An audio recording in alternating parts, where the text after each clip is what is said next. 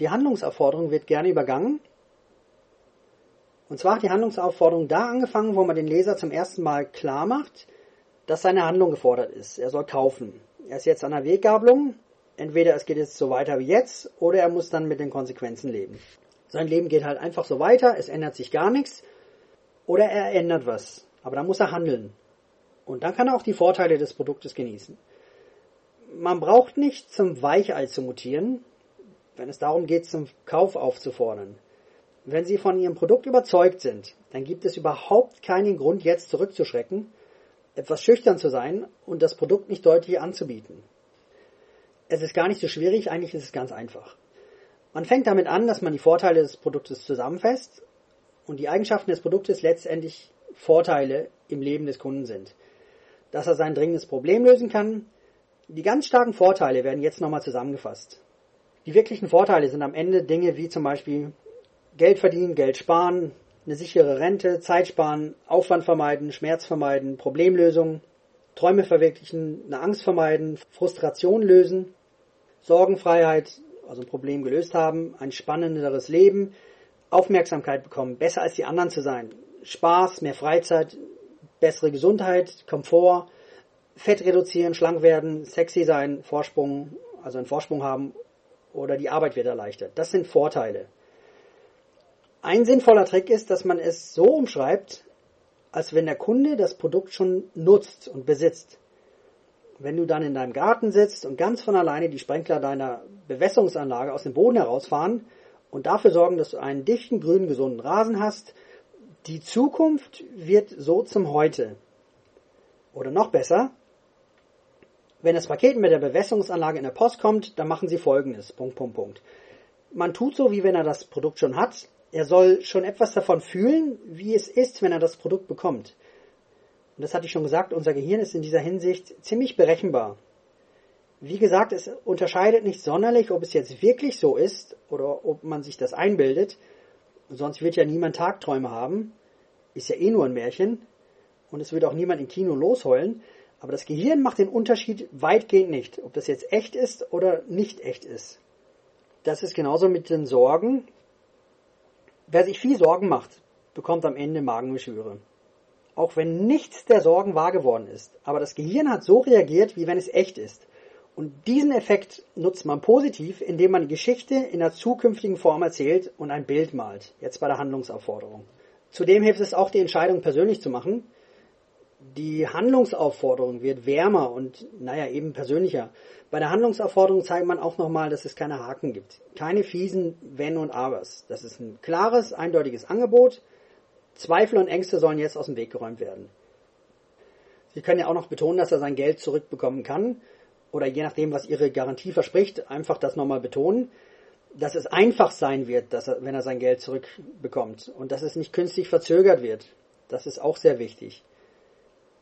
Auch wichtig und gerne vergessen, sagen Sie ihm, wann er bekommt, was er bestellt hat. Wie lange dauert es bis zur Lieferung? Bekommt er die ersten Infos via E-Mail oder als Download? Bekommt er die Rechnung via E-Mail oder per Post? Malen Sie aus, was passieren wird. Verdeutlichen Sie. Machen Sie es einfach und eine logische Konsequenz, nachdem man den Werbetext gelesen hat, dass man bestellen will. Sofort und heute, jetzt ist am liebsten, was der haben will. Unmittelbar und ohne Verzögerung. Das ist jetzt natürlich nicht immer möglich. Immerhin dauert der Postweg ja auch seine Zeit. Aber geben Sie deutlich an, was er zu erwarten hat. Unterstreichen Sie auch nochmal die Resultate, die er bekommt. Zum Beispiel endlich ruhig schlafen, weil er jetzt einen Ratgeber hat, der sein Geld konservativ und möglichst sicher anlegen kann. Dass er jetzt das Verantwortungsvolle und Sinnvolle tut, wenn er jetzt kauft. Eventuell können Sie hier Ihre Unique Selling Proposition hier nochmal einflechten damit nochmal klar ist, wofür sie stehen und warum er bei ihnen gut beraten ist. Warum sie die beste, logischste und passendste Ansprechadresse sind. Warum er bei ihnen einzigartig dran ist und auch super aufgehoben ist. Es kann auch ganz hilfreich sein, wenn Sie Ihrer Garantie einen Namen geben. Der soll natürlich auch so lauten, dass man den sich merken kann, aber übertreiben Sie es auch nicht mit dem Namen. Wichtig ist auch, dass Sie eine besonders kräftige Sprachwahl bei der Handlungsaufforderung nutzen. Der Nutzen muss hervorgehoben werden. Das gilt besonders für Links, die zum Beispiel zum Bestellformular führen. Wichtig ist auch zu wissen, dass nicht jeder kauft. Manch einer ist schnell zum Kauf bereit, andere brauchen einfach länger. Man darf die Aufforderung zum Kauf mehrmals aussprechen. Allerdings soll die Kaufaufforderung erst kommen, wenn die grundlegenden wichtigen Infos sauber präsentiert wurden. Wie gesagt, es ist ein sehr häufiger Fehler, wenn gleich zu Anfang in einem Werbetext Links zum Kaufen sind, bevor überhaupt der Nutzen klar ist, bevor der Leser überhaupt erkennt, warum das Produkt ihm in seiner Position helfen kann, warum es überhaupt relevant ist. Keine Frage, man darf auch mit Nachdruck zum Kauf auffordern. Man darf sich aber auch fragen, ob man es wirklich notwendig hat, übermäßig Druck aufzubauen. Immerhin soll der Werbetext selber die Verkaufsarbeit tun. Die Handlungsaufforderung ist ja nur der letzte Stups, um alles ins Rollen zu bekommen. Denn die Trägheit des Käufers soll ja durch den Werbetext geschwächt und beseitigt werden. Im Werbetext selber hat man die logischen und emotionalen Gründe und Argumente angeführt. Und jetzt will man die einfach nochmal ganz geballt präsentieren und den Leser zum Käufer machen. Die Dringlichkeit ist wichtig, weil das Angebot zu einem gewissen Zeitpunkt ausläuft oder eine limitierte Menge an Produkten vorhanden ist oder man bietet einen Bonus nur bis zu einem gewissen Datum. Oder man kann nur bis zu einem gewissen Datum bestellen. Zur Handlungsaufforderung gehört auch eine ganz klare Anweisung. Eine Bestellpostkarte zurückschicken und Informationsmaterial anfordern. Sobald Sie die Bestellung abgeschlossen haben, wird Ihr Produkt innerhalb eines Werktages verschickt. Oder je nachdem, dass man direkt zu einem Download kommt und der Rest wird dann per Post zugeschickt, hier muss man den Leser bei der Hand nehmen und dem Schritt für Schritt sagen, was er zu machen hat und was dann auf einen zukommt.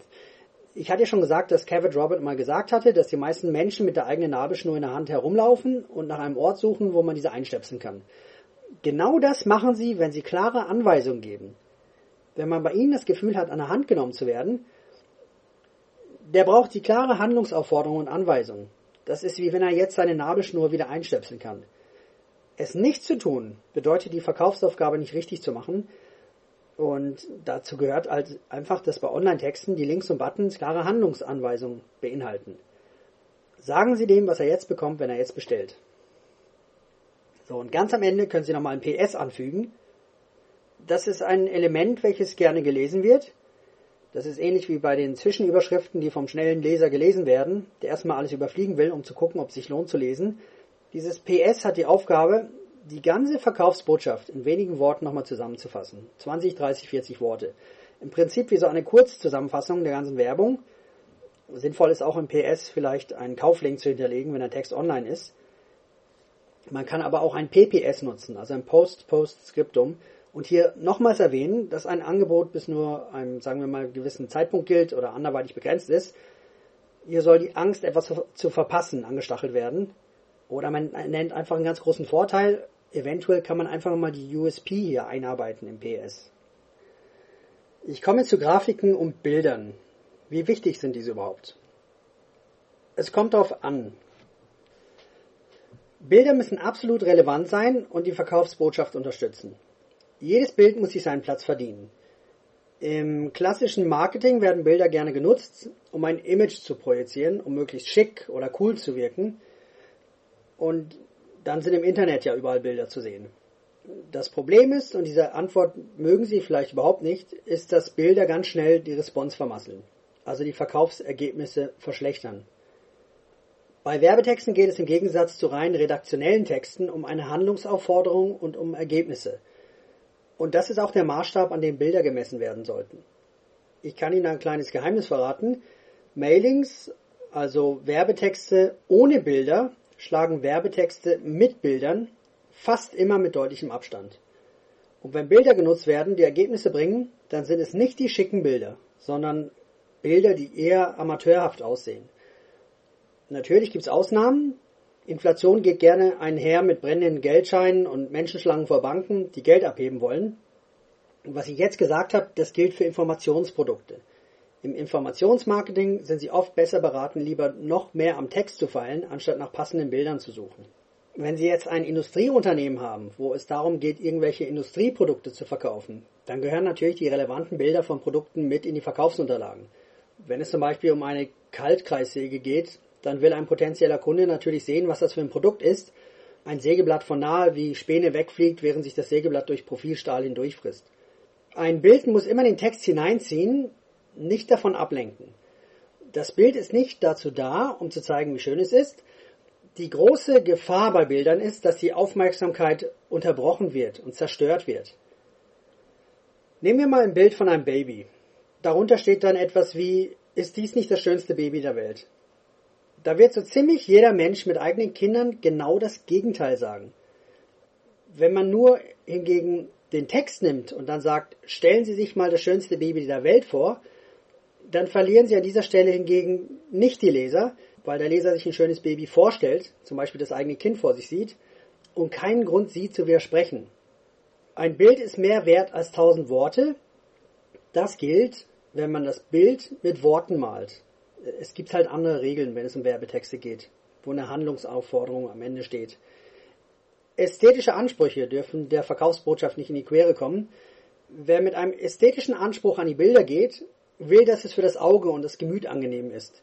Zum Beispiel viel Raum um die Bilder herum macht ein Bild oft einfach eindrucksvoller, aber das ist nicht das, was am besten verkauft. Und zudem sind Offline-Werbeunterlagen schon im Druck teuer, vor allem wenn sie einen sehr kleinen Kundenkreis haben und nicht online erstmal testen können, da müssen die Offline-Elemente wie Broschüren, Werbung, Flyer und Drucksachen einfach von Anfang an stimmen. Denn alles, was in die Druckunterlagen hineinkommt, verdrängt etwas anderes. Wenn Sie zum Beispiel Platz für acht Seiten Text haben und zu wenig Platz haben, zum Beispiel zu viel Text, da muss das raus, was nicht absolut relevant ist. Oder die Schrift muss kleiner sein. Und da muss sich halt jedes Bild den Platz auch verdienen. Werbetexte, die wirklich verkaufen sollen, sind eine Wissenschaft. Design ist nicht das, was Verkaufszahlen steigert, sondern Texte sind es. Ein tolles, passendes Design kann Verkaufszahlen, sagen wir mal, um 20% steigern, aber genauso auch sofort halbieren. Und wenn man bedenkt, dass die hohen Kosten pro Neukunde ein Hauptgrund sind, warum Unternehmen pleite gehen, dann ist hier absolut kein Raum für riskante Spielereien. Design muss den Leser in den Text ziehen, durch ein Bild Aufmerksamkeit gewinnen und dann die Aufmerksamkeit weg vom Bild zum Text hinlenken. Darum geht es, weil der Leser dann mehr erfahren will. Ästhetisches Design lenkt die Aufmerksamkeit auf das Bild da steht das Bild im Mittelpunkt und nicht die Verkaufsbotschaft. Und das ist nicht gut, sondern weil teuer, wirklich teuer vom Text abgelenkt wird. Wenn Sie schöne Bilder mögen, dann hängen Sie sich die lieber zu Hause an die Wand, da haben Sie mehr davon. Ein relevantes Bild im Infomarketing ist zum Beispiel, wenn Sie eine Vertrauensperson im Mailing aufbauen, wo der Leser dann zum Beispiel einen monatlichen Newsletter von dieser Person bekommt. Das ist ein relevantes Bild, wenn man das Bild von dieser Person nutzt. Oder wenn Grafiken in der Beweisführung genutzt werden, ist das auch relevant. Oder Vorher-Nachher-Bilder sind relevant. Der empfundene Wert muss unterstrichen werden.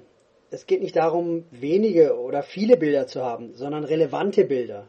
Bilder, welche die Verkaufsbotschaft unterstützen und nicht davon ablenken. Und vor allem nicht auf das Bild die Aufmerksamkeit lenken, weg vom Text, weg von der Verkaufsbotschaft. Wenn man eine wichtige Info präsentiert, dann lenken die Bilder ab, wenn diese nicht absolut relevant sind. Was Bilder verstärkt, ist der Text unter dem Bild. Das wird gerne gelesen. Und zwar unter dem Bild, nicht über dem Bild. Ich sage mir das jetzt nicht aus dem Daumen, das sind einfach Erfahrungswerte. Und wenn Sie Zweifel haben, dann machen Sie einfach einen Split-Test. Denken Sie dran, ein Werbetext muss keinen Wettbewerb gewinnen und keine Auszeichnung gewinnen.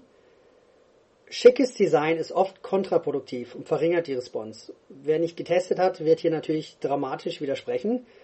Das Design muss aus der Verkaufssicht und nicht aus redaktioneller Sicht gestaltet werden. Jedes Bild muss sich seinen Platz verdienen und an genau der Stelle im Werbetext die Verkaufsbotschaft unterstützen. Kommen wir zum Bearbeiten, Überarbeiten und Editieren. Das ist der Teil, wo der Werbetext so richtig die Würze bekommt und der Vorgang, bei dem man überprüft, ob das auch alles so passt, was man da geschrieben hat. Ob man was vergessen hat, zwischendrin zu sehr abweicht und ob der Text besser anders zusammengestellt werden sollte. Ich denke, es ist erstmal sinnvoll, Ihnen ein paar Tipps zum Schreiben selber zu geben. Ein Werbetext wird erst richtig gut, wenn man den mehrmals überarbeitet. Man muss sich zu Anfang einfach die Erlaubnis geben, ganz schlecht zu schreiben der erste Entwurf ist ganz oft einfach nur schlecht und mittelmäßig und das ist völlig okay so. Der Trick liegt darin, diesen ersten Entwurf zu nehmen und diesen zu verbessern. Am Anfang geht es erstmal darum anzufangen und erstmal alles auf Papier oder auf den Bildschirm zu bringen. Die Denkarbeit ist die Hauptarbeit beim Schreiben, beziehungsweise vor dem Schreiben. Man muss sich die Erlaubnis geben, schlecht zu schreiben. Und das befreit. Es braucht einfach etwas, bis ein guter Text steht. Schreiben Sie einfach furchtlos drauf los. Sie können später rauseditieren, was nicht passt oder überhaupt nicht passt. So schlecht ist, dass niemand es sehen sollte. Was Sie schreiben, braucht niemand zu sehen. Und deswegen wird es niemand kritisieren. Am Anfang geht es um die Quantität, nicht um die Qualität. Einfach alles rauslassen, ohne es jetzt schon zu kritisieren. Einfach alles schreiben, ohne es jetzt schon zu kritisieren. Erstmal so schreiben, wie der Schnabel gewachsen ist. Das ist gar nicht so einfach, weil man ständig in der Versuchung steht, das schon auf die Waagschale zu legen, was man da rauslässt. Aber der Zeitpunkt dafür ist noch nicht da. Das kommt erst später. Beim ersten Entwurf ist es falsch, sich irgendwelche Beschränkungen, Einschränkungen oder Restriktionen einzubilden und sich davon ausbremsen zu lassen. Wichtig ist auch nicht gleichzeitig zu schreiben und zu bearbeiten.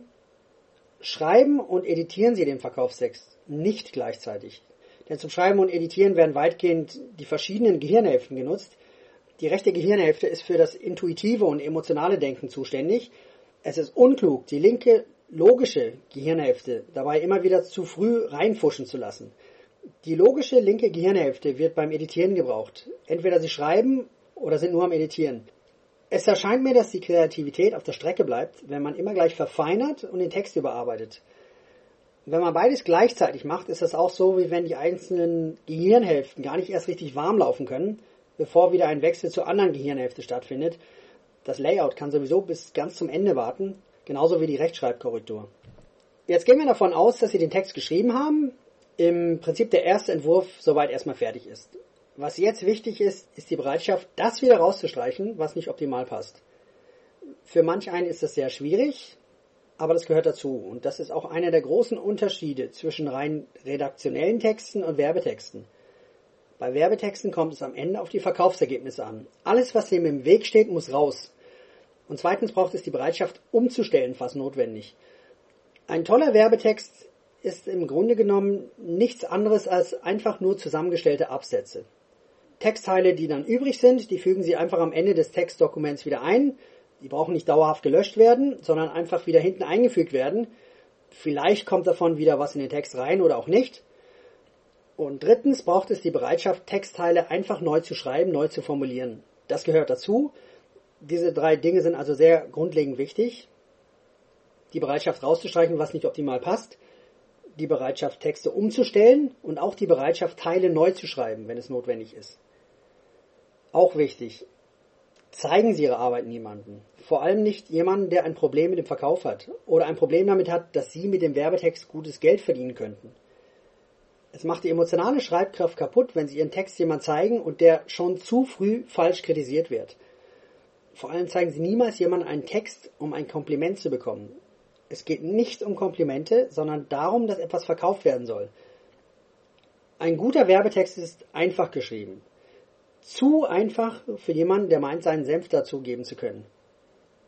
Und wenn Sie es doch jemandem zeigen, dann geben Sie es niemandem, der etwas meint, von Texten zu verstehen. Der Text soll am besten so einfach geschrieben sein, dass man das Gefühl hat, der Verfasser hat sich gar nicht mal so viel Zeit dafür genommen.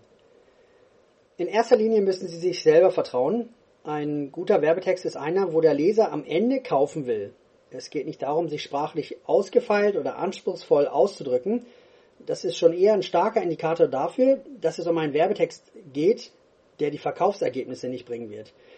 Vielleicht hören Sie das jetzt nicht gerne, das ist keine Meinung, das sind Erfahrungswerte. Wenn Sie jetzt den Text erstmal soweit geschrieben haben, kommt es darauf an, diesen sinnvoll zu überprüfen, immer wieder dran zu feilen und dann zu verbessern. Der Trick in der Überarbeitung ist, den Text mehrmals und immer wieder hintereinander zu überprüfen. Nicht alles auf einmal. Man editiert zum Beispiel in einem Durchgang nach dem anderen. Zum Beispiel die Überschrift, die Stories, dann die Grafiken, dann die Länge der Sätze, dann die Schriften und so weiter. Jetzt ist es auch wichtig zu wissen, dass es immer Ausnahmen gibt. Alle diese Regeln und Möglichkeiten, den Text zu überprüfen, sind nicht in Stein gemeißelt.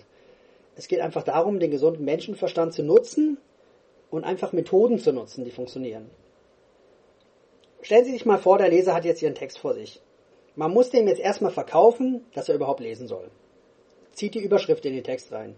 Stechen die ersten zwei Seiten hervor, dass der Leser dazu bewegt wird, weiterzulesen. Weiterzulesen im weitesten Sinne, das trifft ja auch für eine Rede, einen Film oder eine kurze Werbung zu.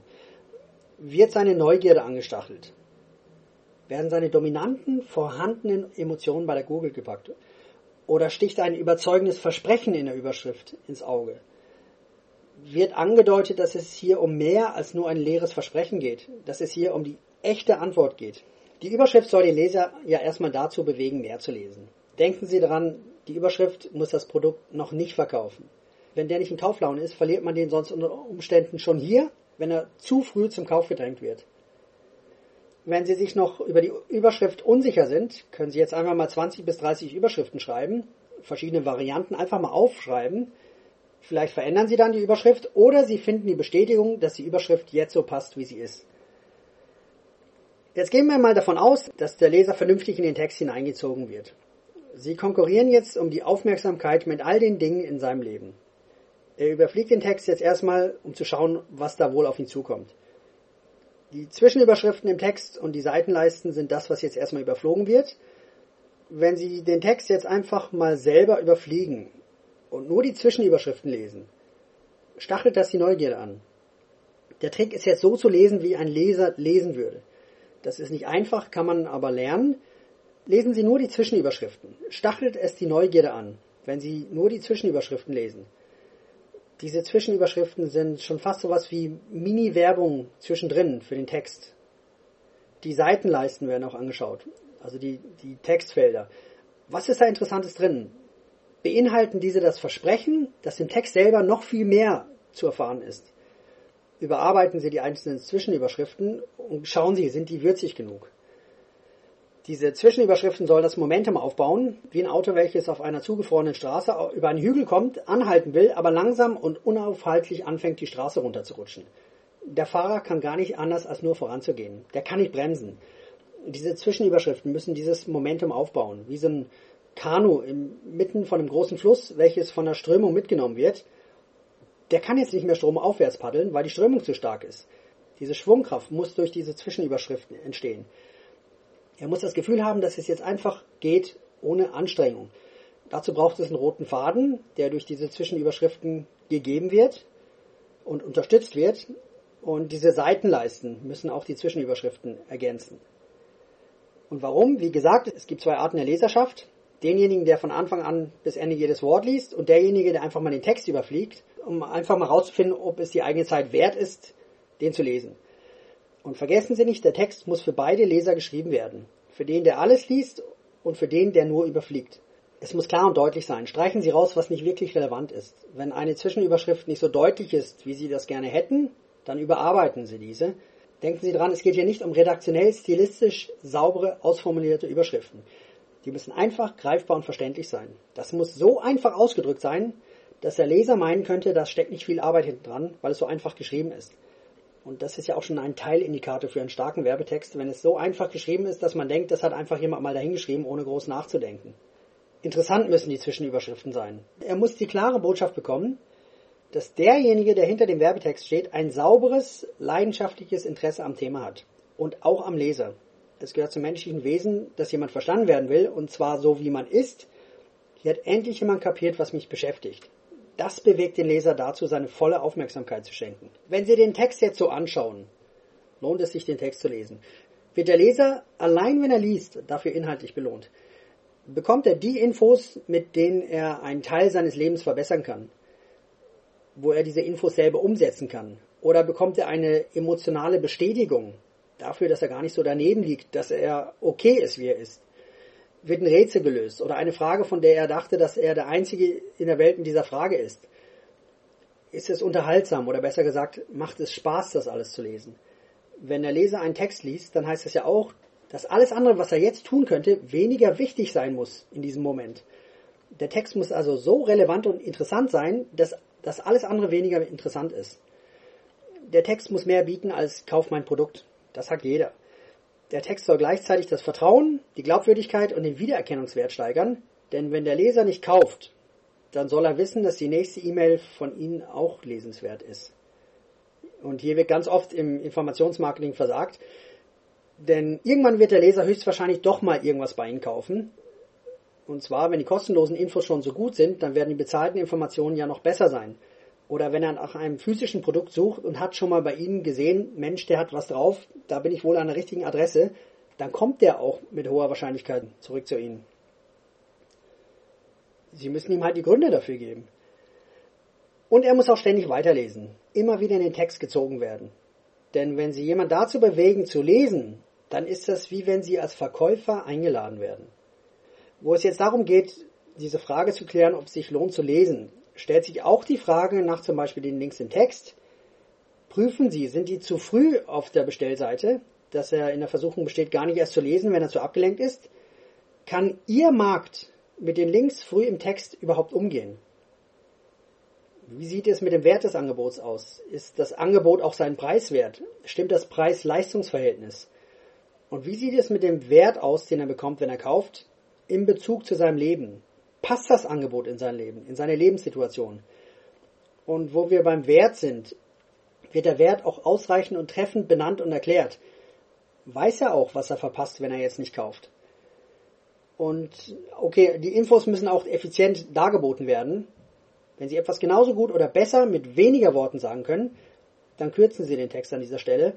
Es muss effizient sein. Und wenn Sie mit zehn Seiten etwas besser sagen können als mit zwölf Seiten, dann kürzen Sie alles raus, was nicht absolut die rote Linie im Text verstärkt und unterstützt.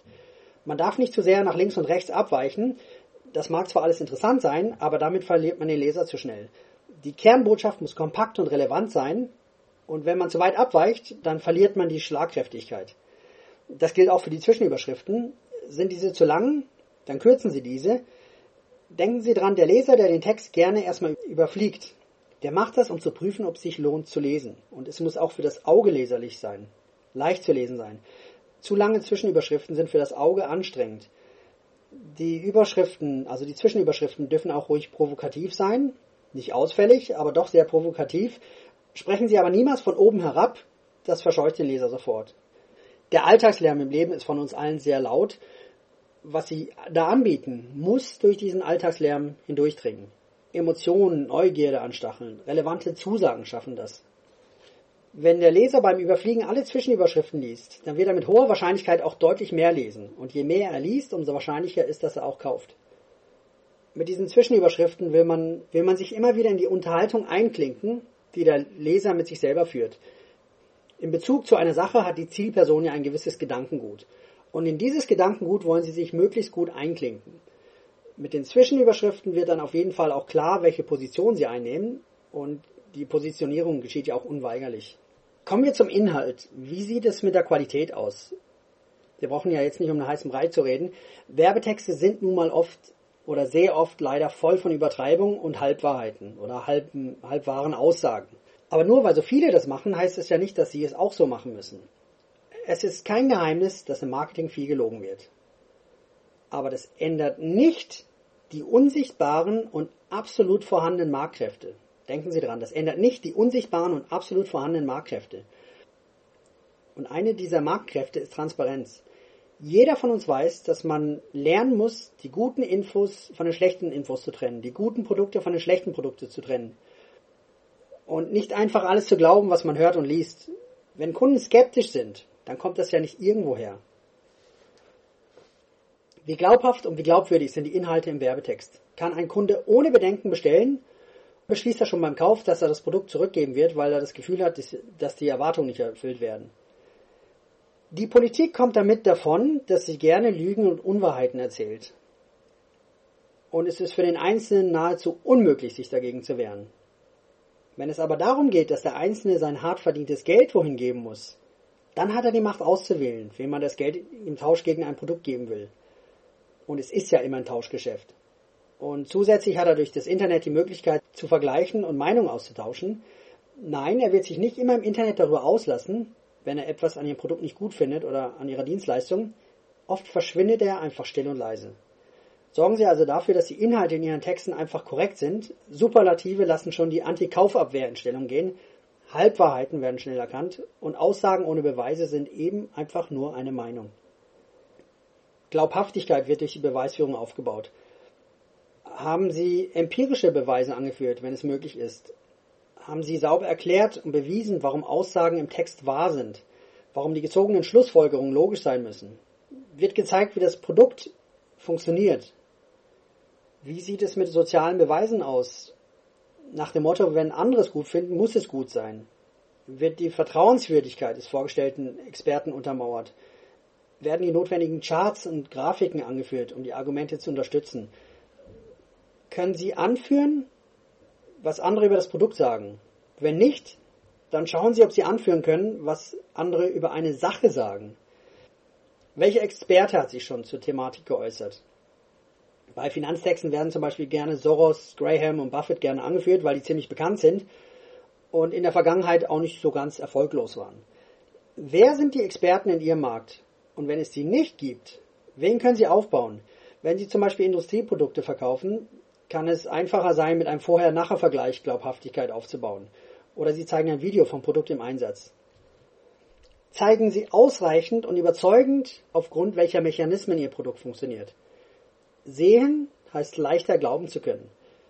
Nutzen Sie passende Anekdoten, Geschichten, um den Leser zu fesseln. Oder sollten Sie hier nochmal überarbeiten? Überprüfen Sie, ob der Werbetext ausreichend von diesen Möglichkeiten Gebrauch macht. Wo wir schon bei der Glaubhaftigkeit sind. Wie sieht es mit der Dringlichkeit aus? Also der Notwendigkeit, jetzt zu kaufen, weil das Produkt sonst weg ist. Ist diese Dringlichkeit glaubhaft und ehrlich?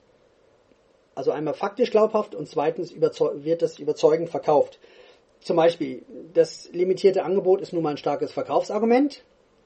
Gier und Angst vor Verlust sind nun mal extrem starke Motivatoren. Aber was kommt danach? Wird das Produkt zurückgeschickt, weil zu sehr mit der Gier und Angst vor Verlust gespielt wurde? Wenn Sie die Handlungsaufforderung anschauen, wie legitim und glaubhaft ist die Notwendigkeit, jetzt zu kaufen? Wenn Sie auf Dauer im Geschäft bleiben wollen, dann sollen Sie hier das kurzfristige Geld nicht auf Kosten der Glaubhaftigkeit gewinnen und auch nicht die Nachhaltigkeit aufs Spiel setzen. Wenn die Beweisführung ausreichend stark ist, stellt sich die Frage, ob die Annehmlichkeiten, Vorteile und der Nutzen ausreichend verkauft wurde. Das ist notwendig, sehr notwendig. Wenn es nicht notwendig wäre, dann könnte man dem Kunden ja auch einfach die Bedienungsanleitung in die Hand drücken und dann hat er ja die notwendigen Zahlen, Daten und Fakten, um eine Kaufentscheidung zu treffen. Aber das reicht in der Praxis nicht sind in dem Werbetext die Vorteile sauber und deutlich genug herausgearbeitet worden. Wie sieht es mit dem Nutzen im Leben des potenziellen Kunden aus, in seiner Lebenssituation? Ist es im Text deutlich erkennbar? Die Kaufemotionen. Prüfen Sie, ob die Kaufemotionen ausreichend getriggert, angesprochen und gekitzelt werden.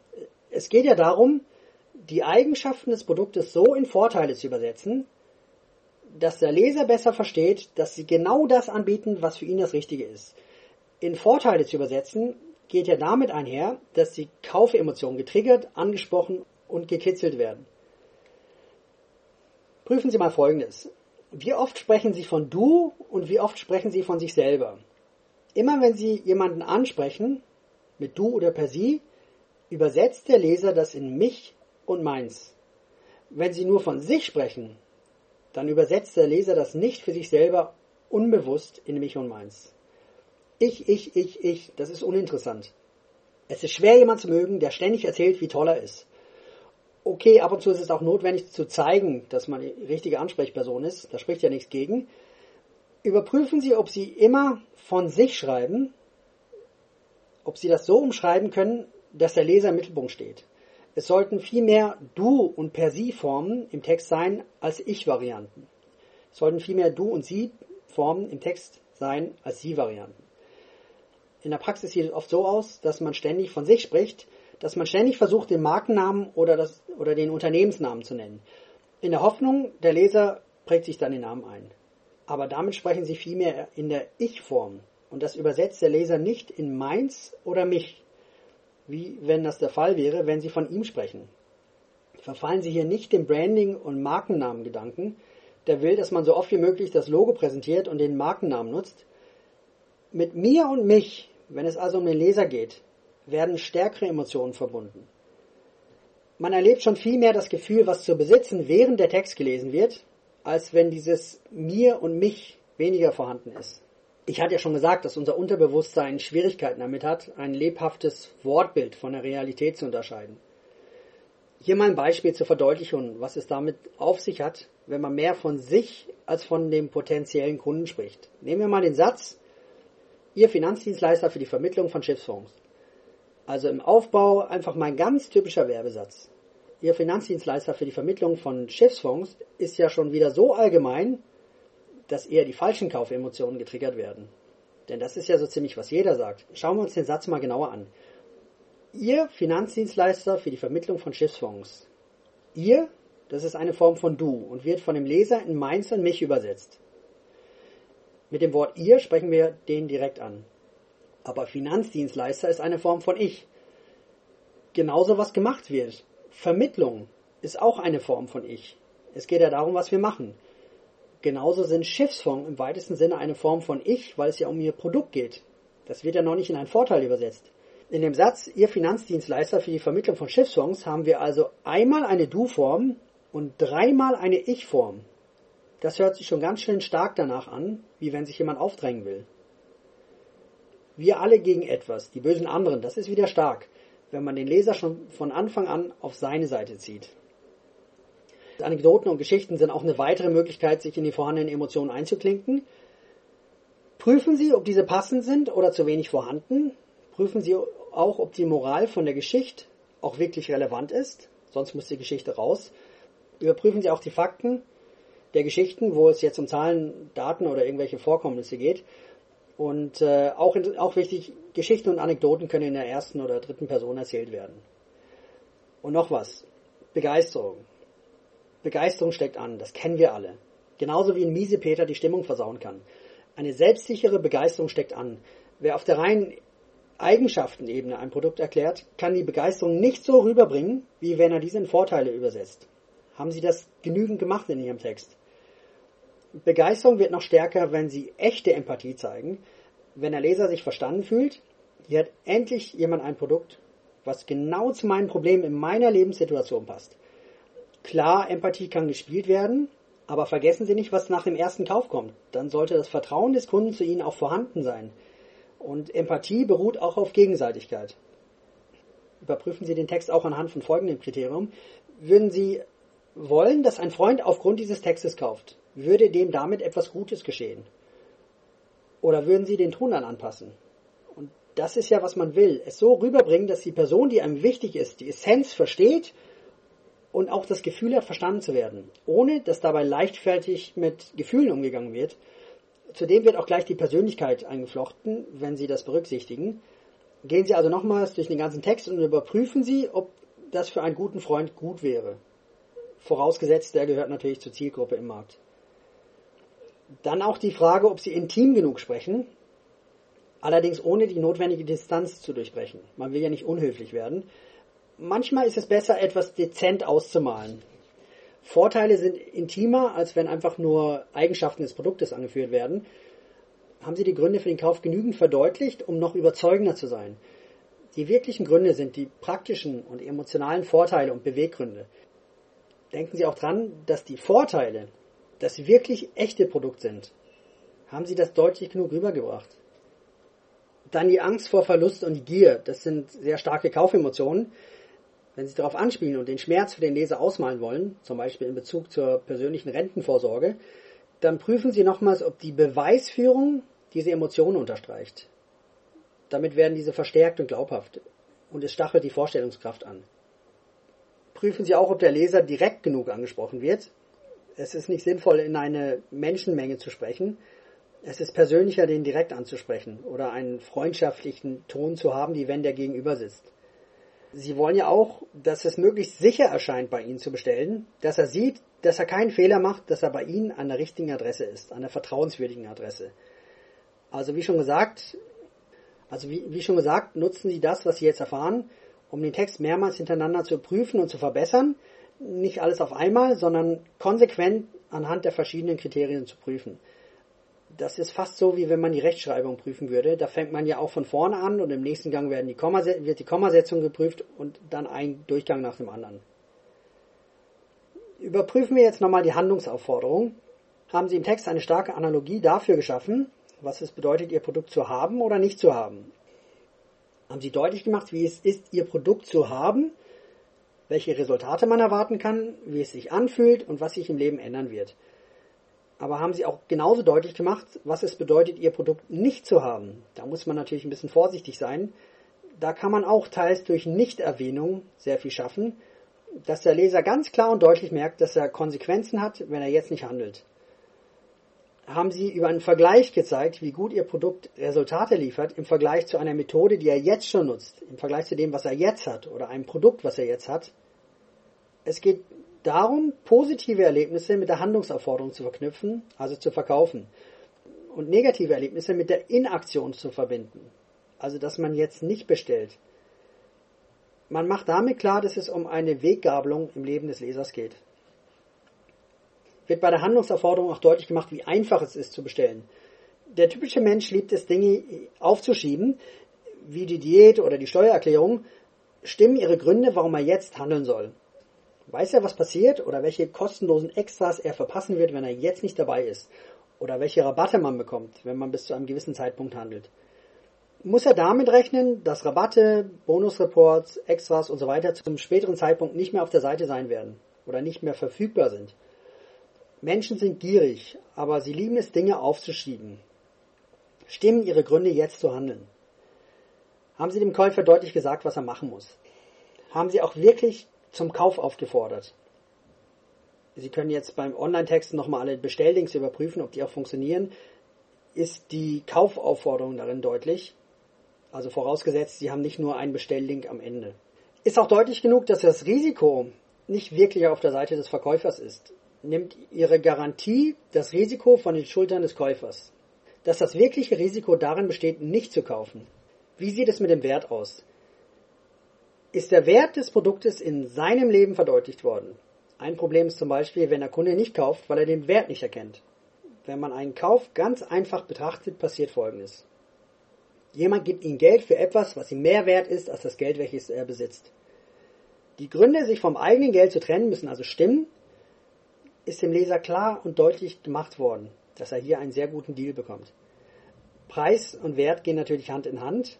Ich hatte gesagt, dass eine kräftige Möglichkeit, den Preis klein erscheinen zu lassen, ist, indem man diesen mit eher unwichtigen Dingen in Relation setzt, aber etwas, wofür der Leser jetzt schon Geld gibt. Oder indem man den Preis auf die Kosten runterrechnet, die man pro Tag hat, um eine Summe kleiner aussehen zu lassen. Das gleiche passiert ja auch im Lebensmittelgeschäft, wo der Preis pro 100 Gramm oder pro Kilo angegeben wird. Das kann für Sie oder gegen Sie arbeiten. Plötzlich sieht der Preis im Lebensmittelgeschäft sehr hoch aus, wenn man den 100 Gramm Preis anschaut, oder eventuell sehr niedrig. Das müssen Sie für sich arbeiten lassen und nicht gegen sich arbeiten lassen. Und überprüfen Sie das nochmal. Preis tritt auch in den Hintergrund, wenn die Vorstellungskraft des Lesers angestachelt wird, indem Sie zum Beispiel das Versprechen dessen, was Sie liefern, mit dem vergleichen, was er schon kennt der Preis wirkt dann schon viel weniger exotisch. Lesen Sie den Text mal quer, um zu schauen, was Ihnen besonders ins Auge fällt. Können Sie diesen Teil noch verstärken, indem Sie die Vorstellungskraft anstacheln, mit Emotionen und Begeisterung Fakten präsentieren und gleich die Konsequenzen im Leben des Lesers verdeutlichen. Wie unwiderstehlich ist Ihr Produkt? Wie sieht es mit dem PS aus? Besonders von Lesern, die den Text überfliegen, wird das PS gelesen. Ist ja auch logisch. Ein, P ein PS ist halt ein Gedanke, der angefügt wird. Und wenn jemand schon was anfügt, muss es ja auch interessant sein. Deswegen wird es ja auch gelesen. Inhaltlich kann es ein Teaser sein oder ihre komplette Verkaufsbotschaft oder ihre einzigartige Verkaufsbotschaft, die USP, in sagen wir mal 30 Worten zusammengefasst. Und im nächsten Durchgang überprüfen Sie dann Ihre Verben und Adjektive. Adjektive sind Worte wie schön, schöner, am schönsten. Verben sind Tu-Worte. Ich singe, lache und springe. Verben sind stärker als Adjektive. Lesen Sie den Text nochmals und schauen Sie, welche Adjektive durch Verben ersetzt werden können. Und dann lesen Sie den Text nochmal, um die Kommas zu überprüfen. Kommas werden oft genutzt, um schlecht geschriebene Sätze wieder zu reparieren. Sinnvoller ist es, einen solchen Satz in kleinere Sätze umzuschreiben, Allerdings sollte ein Werbetext nicht nur aus kurzen Sätzen bestehen. Eine variierende Länge kann das Tempo im Text beschleunigen oder verlangsamen. Also kurze Sätze lassen einen Text schneller erscheinen. Prüfen Sie auch den ersten Absatz im Text und fragen Sie sich ganz ernsthaft, ob es ein Laberabsatz ist. Wie wenn man den Leser aufwärmen will, anstatt gleich zur Sache zu kommen. Ein Laberabsatz ist ähnlich wie der Einstieg in einer Rede, die oft so ist, dass der Redner erstmal mit Belanglosigkeiten sich warm redet und das braucht niemand so wirklich. Überprüfen Sie den letzten Absatz im Text auch noch. Löschen Sie, wenn nötig, diese Absätze und schauen Sie, ob der Text so stärker wird. In der Regel ist man dort eh nur recht gedankenlos am Rumkreisen. weil man nicht so recht weiß, wo, womit man anfangen soll. Und jeder Satz muss den Leser dazu bewegen, den nächsten Satz zu lesen. Und es wäre schade, wenn ein Laberabsatz zu viele Interessenten verschwinden lassen.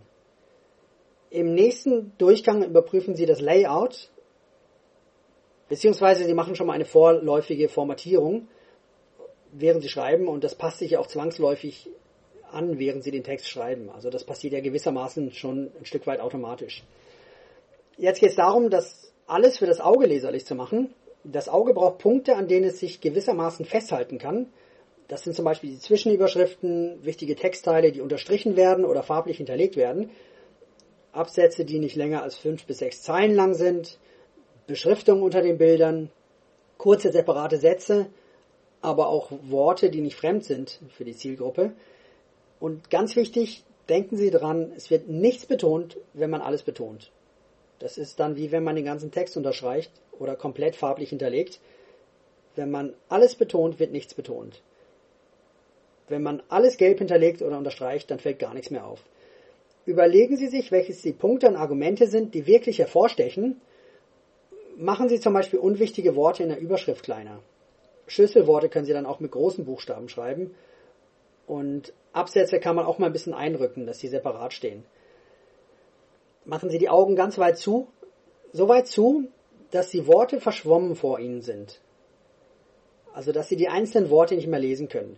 Fühlt es sich einfach an zu lesen? Und an welcher Stelle verlangt das Auge eine Entlastung? Gehört hier dann eine Zwischenüberschrift rein oder sollte der Absatz aufgesplittet werden? Würde eine Seitenleiste oder ein Textfeld helfen? Können Sie einen Absatz zu Aufzählungspunkten umformulieren oder wäre es sinnvoll, Aufzählungszeichen in Aufzählungsnummern zu ändern? Sollte ein einzelner Satz mal getrennt stehen, um es für das Auge leichter zu machen? Lange Absätze sind halt nicht sehr einladend für das Auge. Sie können auch mehr visuelle Elemente einbauen, wie zum Beispiel Pfeile, die auf einen Bestellbutton zeigen, handschriftliche Texte, etwas einkreisen, wie wenn es von Hand geschrieben wurde. Denken Sie auch daran, das Auge ist schwarze Buchstaben auf hellem Hintergrund gewohnt. Was es auch schwieriger macht, für das Auge sich festzuhalten, ist, wenn die Texte links und rechts bündig ausgerichtet sind. Klar, in Büchern macht man das so, aber in einem Buch wurde das Geld schon verdient, wo es gekauft wurde. Und wenn es jetzt nicht mehr gelesen wird, ist das auch nicht so wichtig. Aber bei einem Werbetext wurde ja noch nichts verkauft, solange der Leser am Lesen ist. Wenn Ihr Text gedruckt wird, dann sorgen Sie auch dafür, dass am Ende einer Seite ein Satz nicht zu Ende ist. Der Leser soll einen Grund haben, die Seite umzublättern. Genauso sollte auf der rechten Seite keine Seitenleiste oder ein Textfeld am Ende der Seite unten aufhören oder ganz über die Seite gehen, sonst gibt es ja auch keinen guten Grund, einfach weiter zu blättern. Dann stellt sich auch die Frage, ob der Text auf einem Bildschirm gelesen wird oder auf gedrucktem Papier. Serifschriften wie zum Beispiel Times New Roman sind auf einem Bildschirm etwas schwieriger zu lesen, aber auf gedrucktem Papier wirken die besonders seriös Sans-Serif-Schriften wie Areal oder Verdana sind besser auf einem Bildschirm zu lesen, als wenn es schöne, schnörkelige Schriften sind. Auch wichtig ist die Frage nach der Größe und Farbe der Überschrift. Verkauft wollen Sie Aufmerksamkeit und dann den Leser dazu bewegen, weiterzulesen. Denn je mehr er liest, umso größer die Chance, dass er noch mehr liest. Fragen Sie sich also, was etwas seriöser oder was weniger seriös aussieht. Wird es sich glaubhafter anfühlen oder nicht? Das Wort Tsunami verliert zum Beispiel an Wirkung, wenn es klitzeklein und in rosaroter Farbe geschrieben wird. Passt die Farbe und die Größe der Überschrift. Wenn Sie jetzt alles überarbeitet haben und einigermaßen zufrieden sind, können Sie noch Folgendes tun. Vielleicht sind Ihre stärksten Argumente, also jene, welche die Aufmerksamkeit erzwingen, zu weit unten im Text vergraben. Vielleicht würde es helfen, wenn Sie die ersten Absätze komplett streichen oder diese einfach wieder weiter unten einfügen weil sie dann vielleicht viel schneller zu einem schnellen Start kommen. Und schauen Sie sich das ganze Gesamtbild jetzt nochmal an. Vielleicht ist es sogar nötig, nochmal die Überschrift, Garantie und das Angebot zu ändern, weil es nicht optimal zusammenpasst.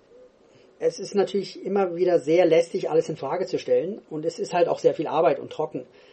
Aber dass man den Text immer mehr überarbeitet, also immer wieder und immer wieder aus verschiedenen Perspektiven sieht, das stärkt den Text letztendlich muss man ja so lesen wie ein Kunde, als wenn man ein Kunde ist. Das ist nicht einfach, aber man muss es halt lernen. Man muss auch bereit sein, das rauszuschmeißen, wenn es nicht, was nicht optimal passt und neu zu schreiben, was nicht passt. und man editiert das weg, was die Klarheit trübt. Wo Zweifel sind, da schneidet man es her einfach heraus.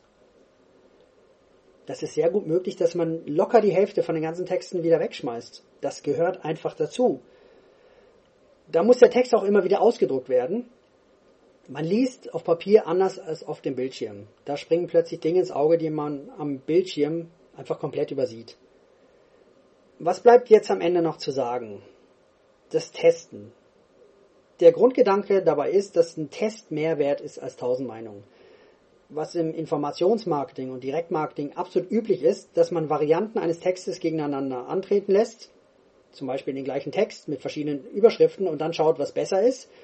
Der Trick ist, dass immer nur ein Element geändert wird, wenn man nicht multivariabel testet, also einen einfachen Split-Test macht, und dann schaut, wie die Ergebnisse aussehen.